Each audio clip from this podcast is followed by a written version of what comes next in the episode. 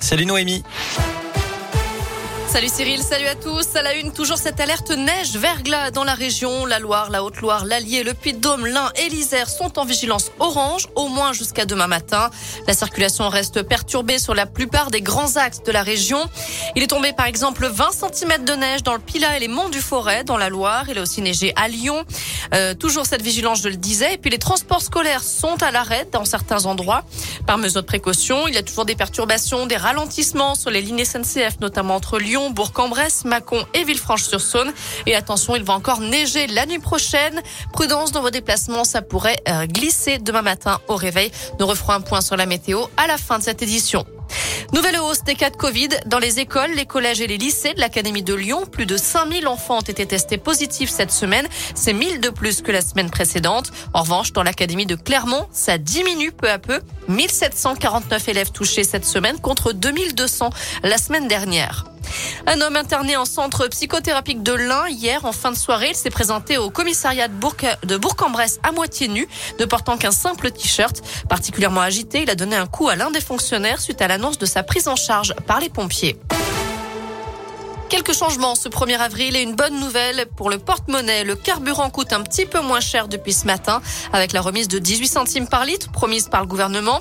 Une mesure pour contrer la flambée des prix sur fond de guerre en Ukraine. Mesure qui devrait durer jusqu'au 31 juillet prochain.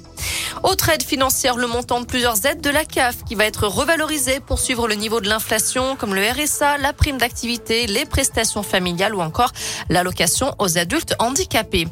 Enfin, elle était en vigueur depuis le 1er novembre. La trêve hivernale est terminée depuis hier soir. Les expulsions locatives peuvent donc reprendre et en cas d'impayé, les Français pourront se voir couper le gaz et l'électricité. Une mauvaise nouvelle pour les fans de Sting. Le chanteur annule son concert au Zénith de Saint-Etienne prévu dimanche. C'était la seule date prévue dans la région. Bon, c'était pressenti après l'annulation de quatre autres concerts cette semaine pour des cas de Covid dans son équipe. Le concert devrait finalement se tenir à l'automne prochain. La date n'a pas encore été fixée, mais rassurez-vous, tous ceux qui ont des billets euh, pour ce concert-là resteront valables. Ils resteront valables, pardon, pour le report de cette date. En foot, quel adversaire pour les Bleus La Coupe du Monde au Qatar? Réponse en fin de journée avec le tirage au sort des phases de poule. C'est à partir de 18h ce soir. Les Bleus sont tête de série. Ils éviteront notamment la Belgique, le Brésil, l'Argentine, l'Espagne ou encore l'Angleterre. Enfin dimanche, Clermont, le Clermont Foot recevra Nantes. Le coup d'envoi sera donné à 15h. Voilà pour l'actu côté météo, je vous le disais, il y a encore de nombreux départements en vigilance orange pour le risque de neige et de verglas, notamment dans la région.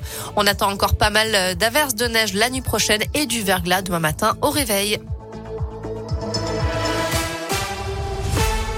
Bon après-midi, à tout à l'heure. Merci Noémie